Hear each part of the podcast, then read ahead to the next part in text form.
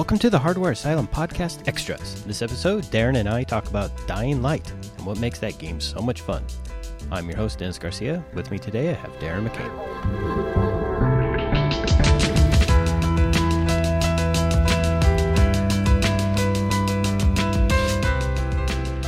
Well, I know, Dennis, we talk a lot about gaming on the extras because what good is an enthusiast PC if you can't do something fun, right? Exactly. So last time we got together and talked games, I was talking about Dying Light. Yes, that, um, and I bought it. you know, I'm glad you did because I have been playing it a lot, as you know. Mm-hmm. And I And- thought that we should talk a little bit about it because, let's face it, it's been a while since we found a game that we both like. Yeah, since Borderlands 2, for that matter. Well, yeah, and I gave the new Borderlands prequel a shot, and it just didn't hook me. Yeah. And so it was a pleasant surprise that Dying Light did. All right. So, um, So, what is Dying Light for those people that don't know? well, let's see. Dying Light is basically a zombie survival first person shooter with a little bit of parkour. Yeah. Now, I've played games similar, so the parkour element to me is reminiscent of maybe Dishonored or uh, games of that like the uh, Assassin's Creed, for example. But not that's not even really a great description of it. No, I mean, um, Mirror's Edge is probably a close um, comparison in terms of like how you move around in the environment. The um, and we mentioned this in the past extra. There's a lot of um, you know, there's no original games, right? So there's a lot that Dying Light kind of borrows from a lot of other games. That's true. Now, Dying Light is not the first game in the series if you are talking about it from a spiritual standpoint, because the mm. same developer was involved with the Dead Island series. Right. And I've actually played the Dead Island series. I like it a lot, although it's one of those that you need to have co op because it's really hard to get through it as one person. Now, I picked up those games and just never really found an excuse to play them. Mm-hmm. But Dying Light won me over, and primarily it won me over because it really goes open world.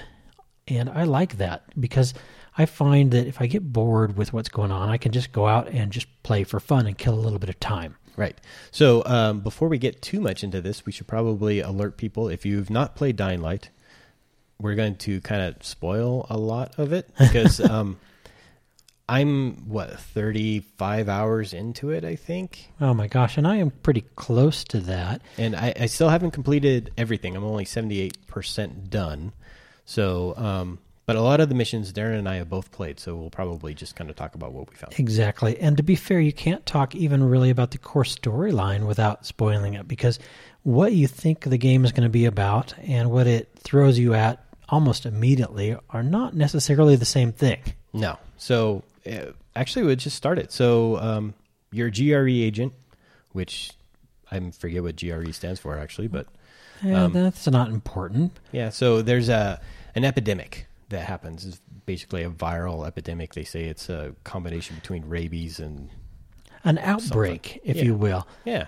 So you get dropped in there to go after some plans that somebody had stolen so that uh, they can actually cure it or something like that. And in fact, it's a little more complicated than that because you're actually an independent agent that was hired by the GRE. And that makes sense in the story because there's some shifting allegiances that happen as the game progresses. Survivor, anyone? no kidding. And in fact, I'm reminded a little bit of the TV show Helix, which, if you haven't checked out, the first season of it uh, has a very similar virus outbreak. Yeah.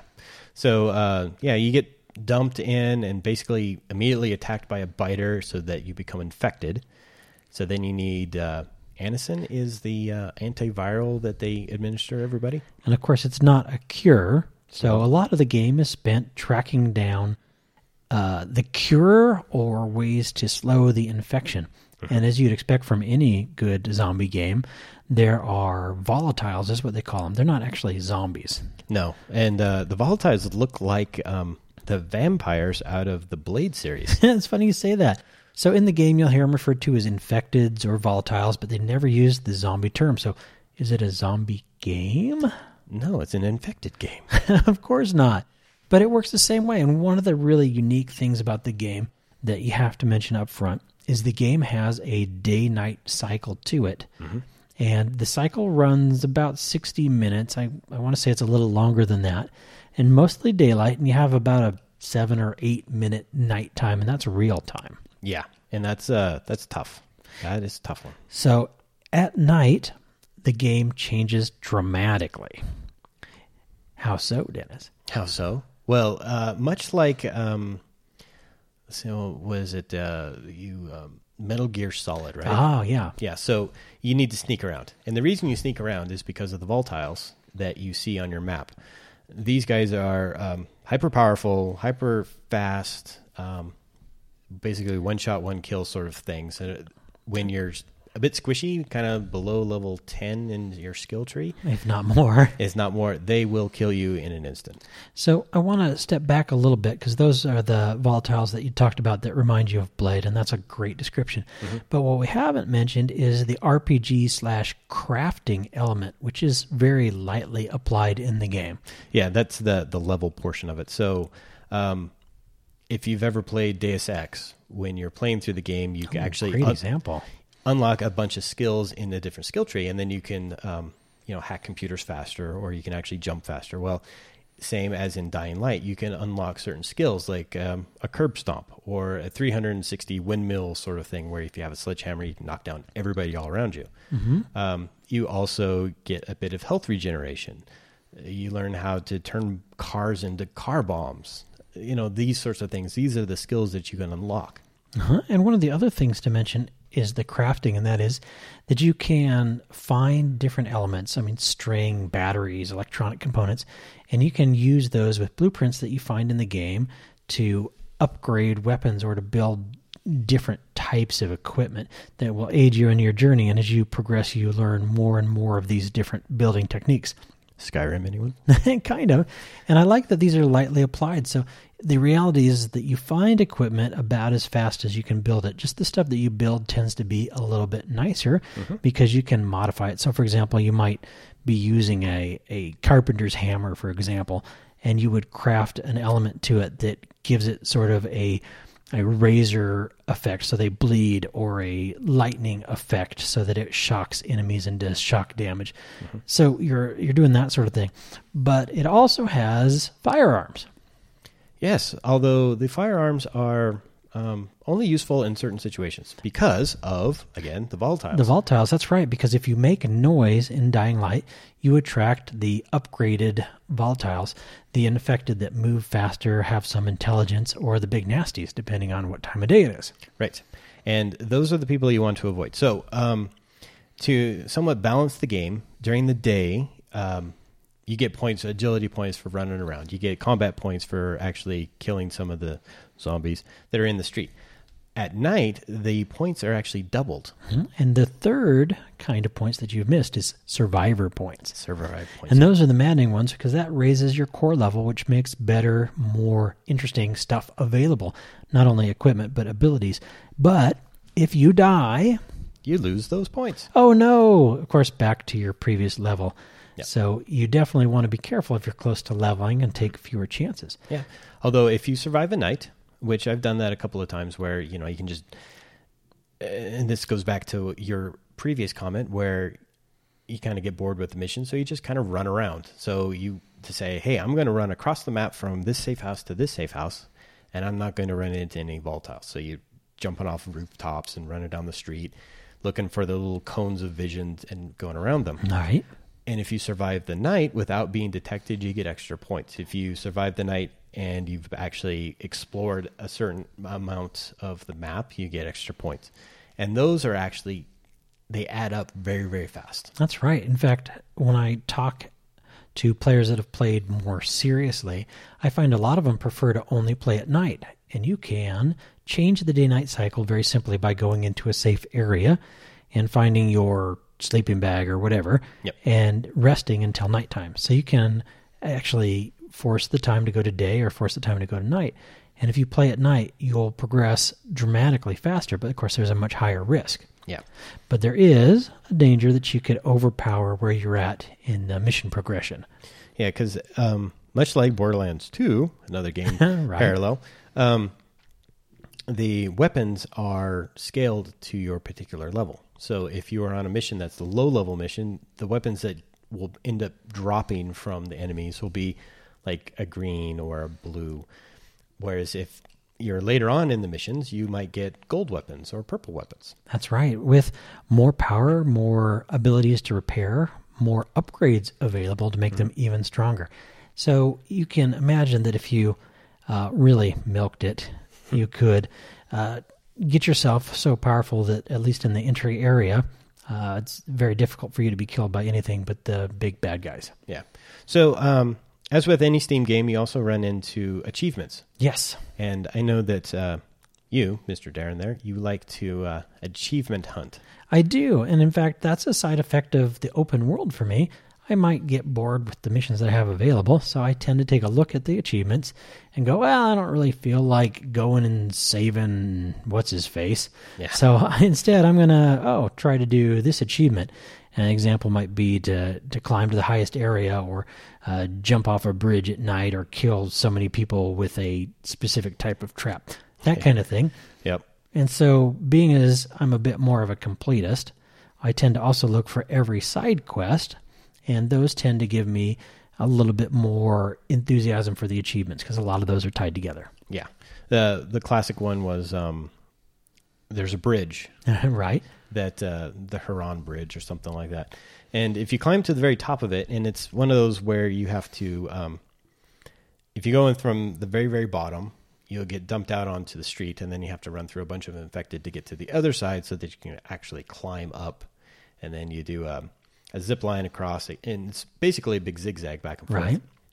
And if you fall, you land on the street and you die. But yes. when you get up to the very very top there's a, a white box which is um, there's lock picking which you have to figure out how to get in and the white ones are hard so they higher loot in there Yes, hopefully. Yeah. Although I had bad luck last run. yeah and then um, there's a blueprint up there but there's also an achievement if you jump off of it into the water Woohoo. which um, I found that that one on accident because you know I, I posted this in my my Steam profile. It's like, hey, I'm on the top of the world now. How do I get down?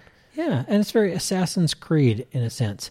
Uh, you can drop into the water and survive, but you can also drop into uh, like trash bags and that sort of stuff to cushion your fall. Yeah, trash bags are those are littered all over the place. Actually, Uh huh. when you're free running along, if you see a ramp that goes up a to a fence or something like that, there's usually trash bags on the other side, so you can run very very quickly through the map, um, especially at night when you're trying to not get eaten. By Oh a yeah, volatile. very Um, important. Yeah, so running and not stopping is basically the only thing that's going to keep you alive. So there is um, in the game. There's two basic maps. There's the slums, which is where you start out, Right. and those have um, you know slummy buildings, but they also have um, airdrops that you can kind of go after and and um, get extra points. They're usually guarded by somebody, so you get to attack some of the um, Reese's men. Oh, that's right. So, in addition to the zombies, or I'm sorry, infected, you also have a couple of different groups that are vying for control. And then there are some small independent groups that you can interact with also. But you've got essentially the peace loving, we've got to save everybody folk, which of course you might want to white hat for. And then you've got uh, the militant warlord and his group, which you might want to black hat for. And the game will let you do a little bit of both, actually force you to work for both a little bit. Yeah. So you have the opportunity to rescue uh, people from not only our vicious warlord, but also from the zombies. Lots of different ways to gain experience. Yeah, and much like um, the side quest in Skyrim, where you know they just continually come after you. When you run into these random encounters, is what they call them in the game. They will reward you with either cash or you might get a weapon mod. And uh, a lot of in the early portion of you got Juggernaut, which increases the durability durability of your weapon, so you didn't have to repair it as often. Right. And then later on, you might get um, some of the more advanced ones that will increase damage, durability, and handling, and that just increases the the melee ability of all the weapons you get.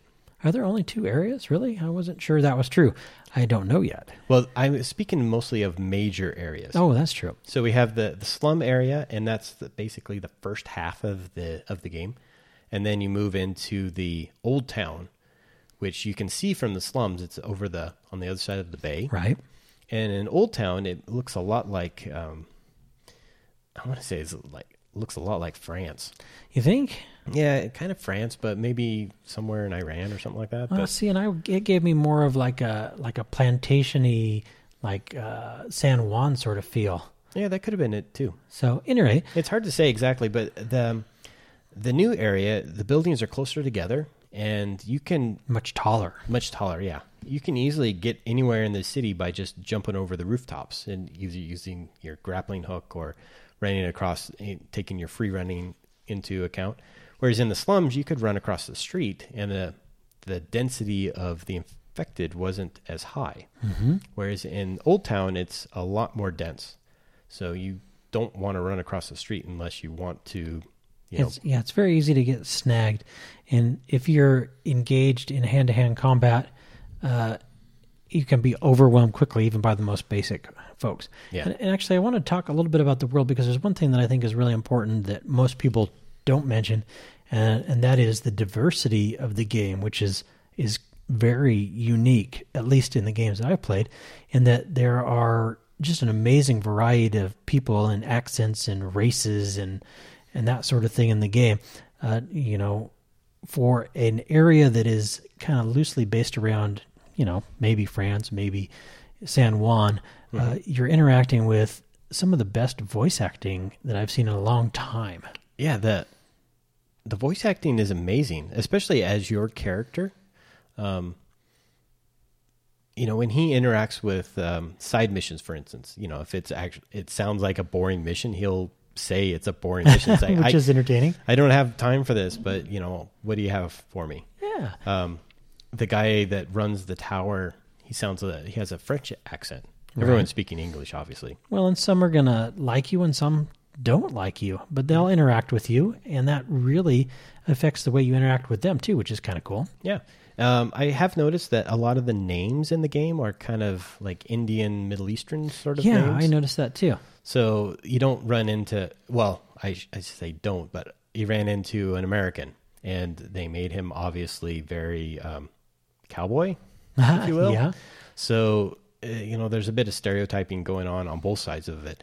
Where the thing that is interesting about that, though, is that games that we have played in the past have always had a, a Western basis. Oh, yeah. So all the names are, you know, Western folks. Like um, Very white. very white. Yeah, Battlefield, for instance, Uh-huh. uh, everybody's kind of from the Midwest, right? Um, Call of Duty is the same way. Even Medal of Honor was the same way. Even though it was set in the Middle East, it was still Well, you were playing against the bad guys, but they always thought that they were the good guys also. right.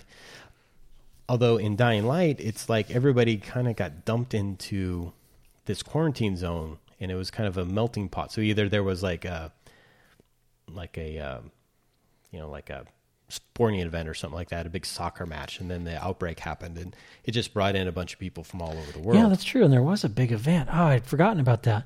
In fact, one of the coolest things for me is fairly early on, it explains why parkour is such a big element in a way that actually makes sense.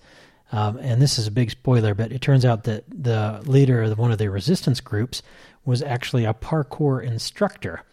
And he had uh, come into town to drum up some business and ended up teaching the more able survivors how to survive by using the parkour that he was there to uh, be a teacher of. So there's how they explained away the parkour, and it was kind of clever and sort of like a throwaway, like, oh yeah, Yeah, and the fact that it probably wasn't America um, means that there's not going to be a lot of weapons around. So, like Reese's men, for instance, they have stockpiled a lot of firearms. Right. So, if you happen to take one of them down, you might be able to pick up a pistol. You might be able to get a rifle or a shotgun, for that matter. Um, but, everything else is melee based. and expect to play a long time before you can get any kind of weapons without taking them from someone Oh yeah, or ammo. Yeah, the uh, quartermaster every day he would have at least one weapon and a bunch of supplies like gauze and med packs and lockpicks mm-hmm. and stuff like that. Later on, you pick up a blueprint to be able to make lockpicks. So if you have metal parts, you can make a lockpick out of it. And a metal part can come from a zombie that you've killed or from a weapon that's broken. You can tear it down and actually get metal parts from it. Whenever I have like a purple weapon that I'm favoriting at the time and I pick up a green one, I'll go and disassemble it to get metal parts. Right. At one point, I had like 200 pieces of metal parts. So I made 200 lockpicks. And then I also upgraded the weapons a couple of times. And there's a, uh, a secret, well, there's a lot of Easter eggs in the game. Oh yeah, that's right. And one of them is the, I'm going to mangle the name, but it's the Karnak uh, machete Ah yeah. and it's one it's on the top of a building behind some boxes and in a box you got to kick a whole bunch of times and it opens up and it gives you a blueprint and it's the most powerful machete that you can get in the game Oh, I still need to find that. and uh, it takes an exorbitantly high amount of metal parts and alcohol i think Oh no. to make but once you make the weapon it's 500 plus damage Wow, that's pretty good, especially this early. Yeah, and you but the problem is you um, you can upgrade it to have even more damage, but you can't craft on it, so you can't add the electrical effects or the toxic effects. But at 500 plus damage, you don't necessarily need that. Yeah, well, and that's uh that's probably the balancer on that. We've talked quite a bit about the mechanics, but we haven't talked about the missions. Missions. Well, where, what mission do you want to talk about? What what do you do? See, we're talking Easter eggs. Oh, okay. So um, So I I should share that the game really has a lot of fun Easter egging. Oh my gosh, it's an amazing amount of stuff. yeah, like Destiny, the the um, loot cave in Destiny. Right. Remember that was like a kind of a big deal. Yeah. There's a, a secret area you can go um, you kill a bunch of zombies. There's a couple boxes. There's not really loot per se but um, the easter egg there is you get in there you kill a bunch of zombies and then it flashes a, a message across the screen. Patch 1.02 applied. Go get some more loot or something like that which is a message from destiny. Sure. And I am sure I've seen signs for Left for Bread Bread Company. yeah which would be left for dead I know, although I haven't done it, that there's a hidden Mario world that I've been looking for, but I haven't gotten desperate enough to Google it. Yeah, and if you um, zip line down off of a radio tower twice, so you zip down once and then there's a wire right next to it, zip down again, you run into Plants vs Zombies. Oh, yay! It's a, a little mini game where the the herbs that you can pick up are, you know, basically being like pea shooters and How funny. So So they've had a lot of fun with this, and there's DLC available. Of course, the usual season pass, and they'll nickel and dime you a little bit for outfits if you're the kind of guy that wants to have every outfit. yeah, the uh, the DLC that I got when I bought the game was to become the hunter. That's So- right. So let's talk about co-op with that. So there are two co-op modes, and the one that Dennis is talking about is is the hunter. So one player invades another player's game as one of the infected. Um, I have not done that yet, so I can't really speak to it. Although it seems a lot like Evolve. Uh huh. So you get your four players together. One person happens to be a hunter, and you can go and, um, I guess it, you either try to avoid the guy or you try to kill the guy. Probably the most interesting part of that for me is the game browser uh, allows you to filter, and the most common filter is for uh, allowing friends to see your game. I'd, I'd say that's probably what most folks do, uh, unless they're desperate for company, maybe, or wanting a challenge. But what happens, Dennis, is when you want to play as the infected invade another game, it doesn't tell the player that you've joined. Oh, well, that's new. So you can go into their game and hunt them before they realize that you're there. Now that would be kind of fun. So we need to try that, and I've been meaning to try it, but I'm also told, having not done it, because we've been having so much fun with the regular co-op, that uh, you level up your infected, so you gain infected powers. Oh, yeah, that's right. Because you have a, a certain amount of skills that you can do. Uh-huh. Obviously, no melee weapons or anything like that. But So it'll be interesting. However, I do know from perusing uh, reviews and, and other webs that the prevailing attitude is that it's very out of balance right now in favor of the humans. So Yeah. the infected, unless you're getting really newbie humans, you don't have much of a chance, and that is because uh, the humans are fast and they have firearms. Well, and if you played long enough, you have gold machetes that have been crafted and upgraded to go along with Exactly. So In terms of like actual co-op, though, you can do um, uh, four-way co-op, just like in Borderlands, right, and you the host of the game. Their missions are the ones that you are trying to complete. So let's talk about that a little bit because this, I think, was like the big cherry on top of an otherwise pretty great game. So Dying Light looks really amazing, but it does require a bit of a PC to run it. Mm-hmm. So if you want everything on high or max, you better have a pretty beefy machine and a really beefy video card. Yes, So- I, I can attest. As an example, I have the two 770s in my system, and I have everything on high, but not everything on very high. And the view distance is, I think, on high also. It will run on very high, but then in the midst of the madness, I can feel the slowdown. Right. And I have the GTX 780 classified. Um, so it's factory overclock 780. I had everything turned up to max running at 19 by 12, which is my screen resolution. Right. And it was, um, the frame rate was visibly, visibly um, hindering. Oh, no. It was still 30 frames, but when you would spin around, you could actually kind of feel the Oh, no. A little tearing. So I well, it didn't even look tearing because I have kind of a high quality monitor, but um, I had to turn down a couple of the Nvidia effects to bring up the speed and be able to play the game in such a way that I was coming accustomed. So this is probably the first time that I've ever used the NVIDIA game experience front end. Yeah, to tune and launch a game, and it tuned the cards slightly lower than I would have expected, but I found that it was pretty accurate.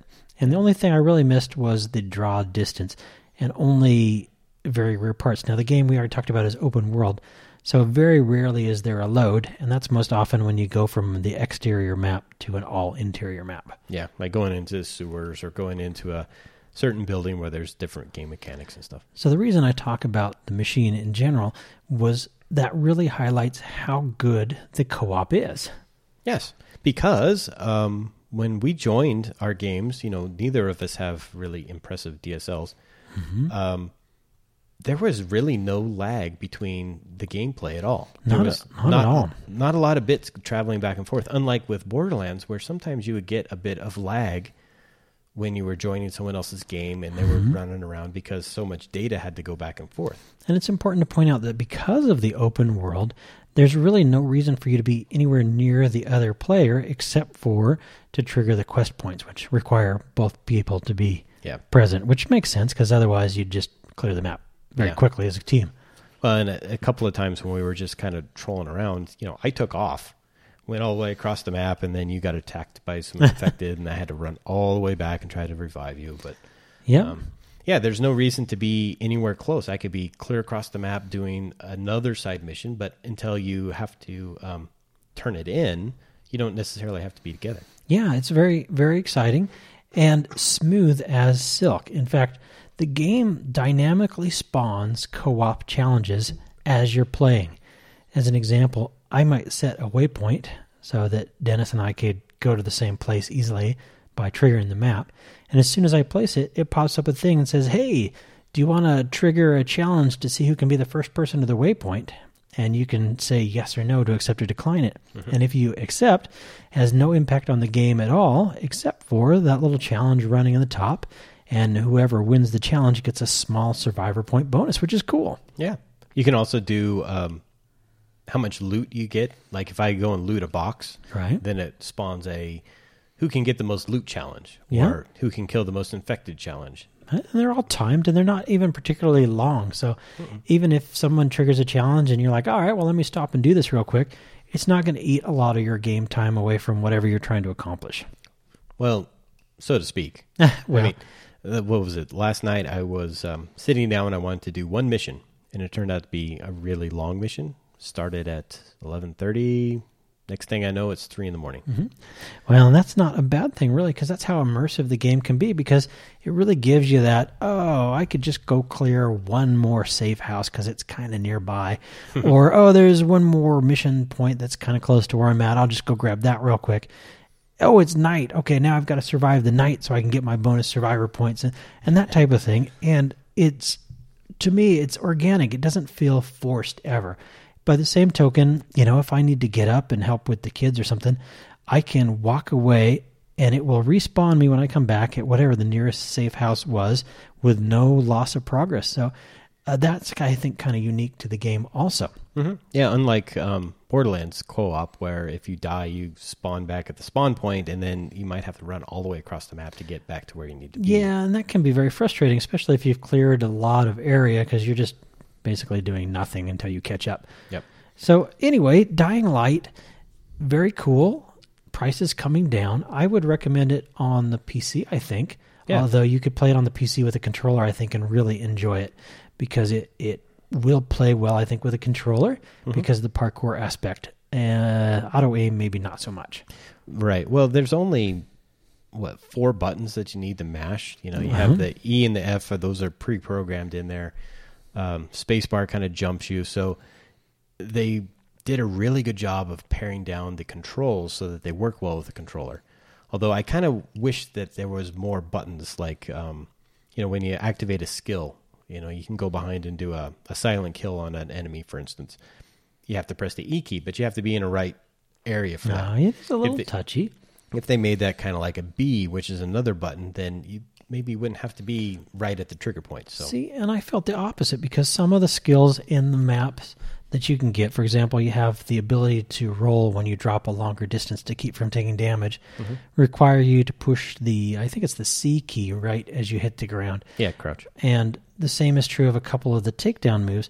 So I found that it was adding more keys, and that was becoming distracting to me because I either had to stop and try to figure out how to map them to my mouse, which wasn't too difficult, mm-hmm. or I would just kind of forget they were there. Oh, yeah, I've got this skill where I can do the takedown, and I would only remember it, you know, when I was walking up on him. Oh, yeah, I can just take this guy down. So I, I think that that's a plus, though, because what that shows is that it supports multiple styles of play as well. Yeah, and very good point. So anyway, I think we both agree Dying Light, a great game, lots of fun in co-op, Yeah, and there's more content coming. yeah. Um, in terms of replayability, I have yet to finish it, so I'm not sure if I would play it again. Although since it's taking such a long time to play, unlike like Skyrim, for instance, I played Right. a lot of hours of Skyrim.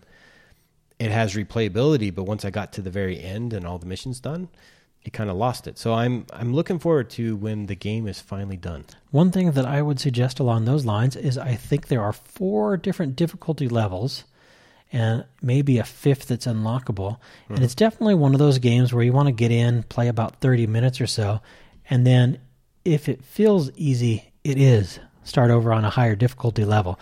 Because if you're an experienced gamer, uh, you want that curve to be at the point where there is a real danger level to truly enjoy the game. Yeah, good point. Good point. And lastly, I would For more information on the topics discussed in this podcast, dun, please consult our show notes on hardwareasylum.com. seamless or Stay up to date on the latest at Hardware Asylum by subscribing and to our RSS. single player available on iTunes. seamless. Join us on Facebook. It just follow is us a on great, great This has experience. so check it out. copyright and, uh, 2014. pick it up. Thanks for listening. Maybe come invade our game.